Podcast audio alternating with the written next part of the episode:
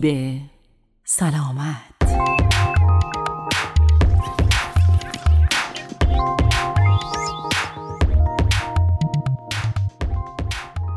شنوندگان رادیو آرینا وقتتون بخیر. سلام. با برنامه سیب سلامت در خدمتتون هستیم. موضوع برنامه این هفته ما بیماری دیابت است. با ما همراه باشید تا در مورد ماهیت، عوارض و راه‌های پیشگیری و کنترل آن صحبت کنیم.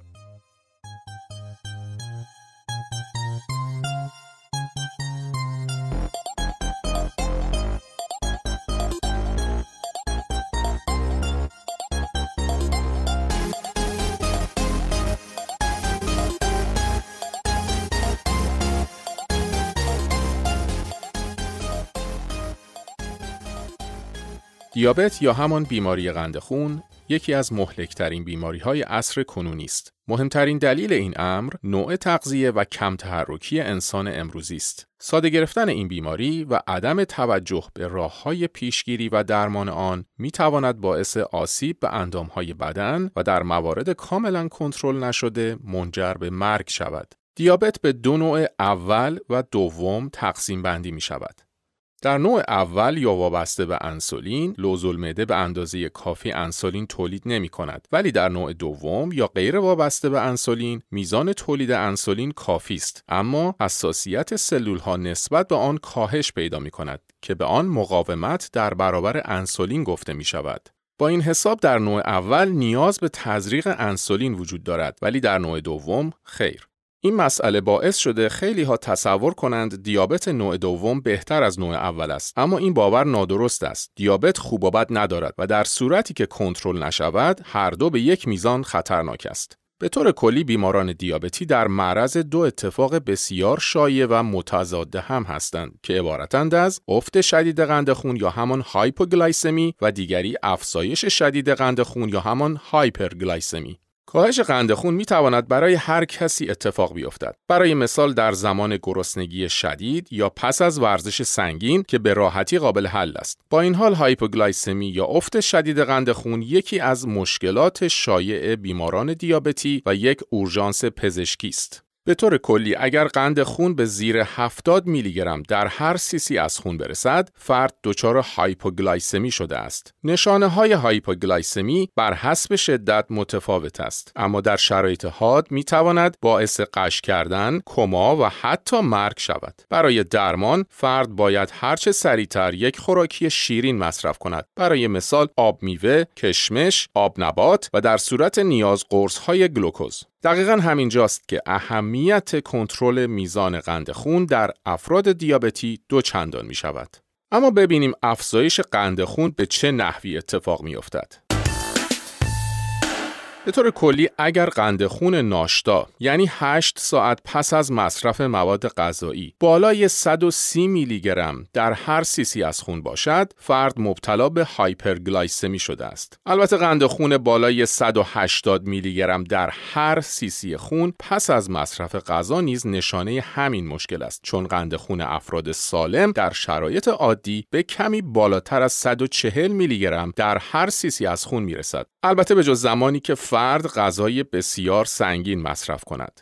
دیابتی ها معمولاً به 5 دلیل دچار این مشکل می شوند. مورد اول نخوردن دارو یا تزریق نکردن انسولین. مورد دوم مصرف کربوهیدرات زیاد. از اونجایی که دیابتی ها همیشه در معرض افت قند خون هستند، تمایل عجیبی به مصرف قند، شیرینی و غذاهای پرچرب پیدا می کنند، حتی اگر در گذشته هیچ علاقه‌ای به این خوراکی ها نداشتند. مورد سوم عفونت.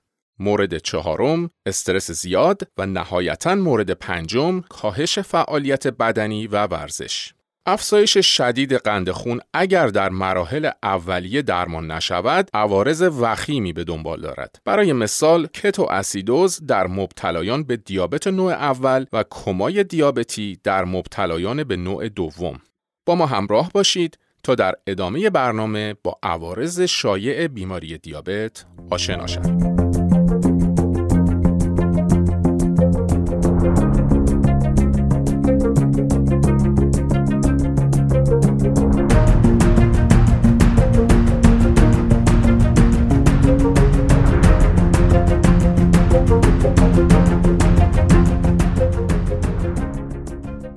یکی از اورژانس‌های پزشکی کتو اسیدوز است که بر اثر هایپرگلایسمی کنترل نشده رخ می‌دهد و می‌تواند جان بیمار دیابتی را تهدید کند. وقتی بدن با کمبود انسولین مواجه می‌شود، نمی‌تواند قند خون را به انرژی مورد نیاز بدن تبدیل کند.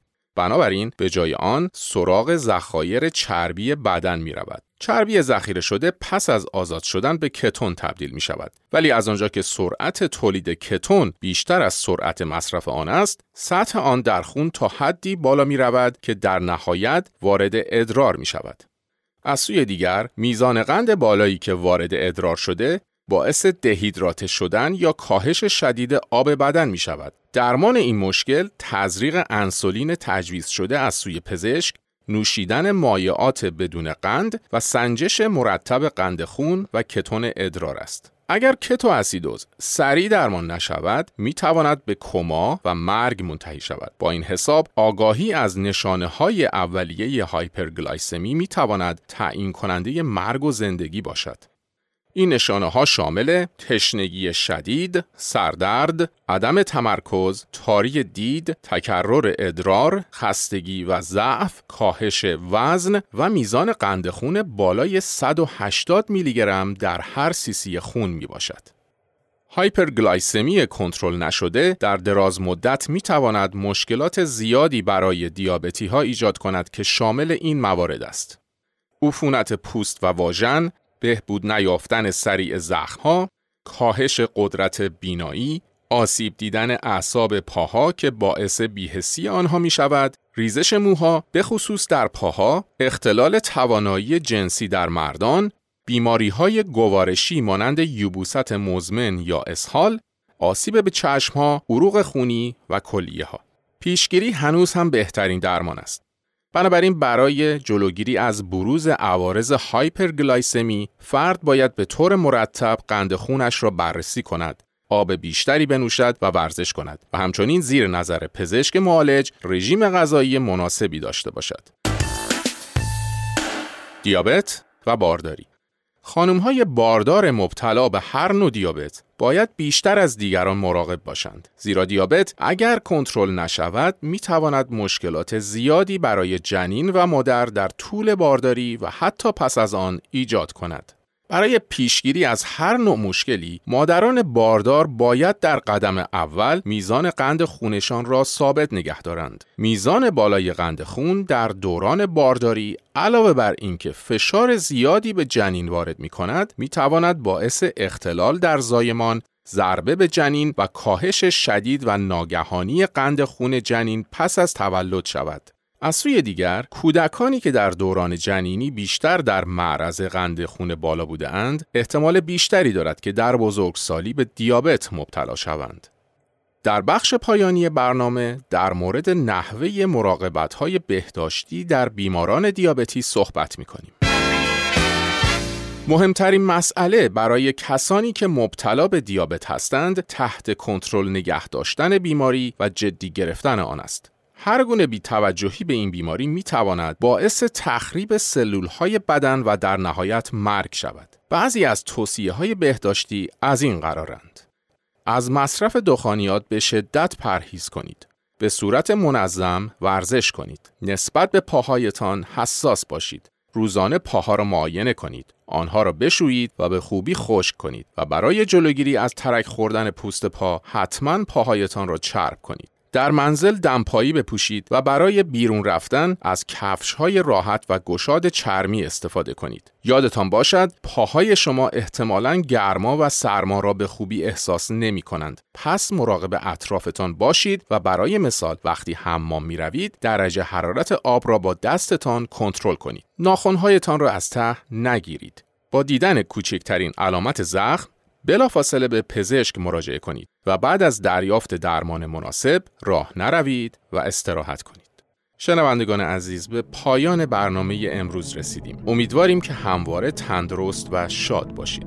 تا برنامه سیب سلامتی دیگر، بدرود.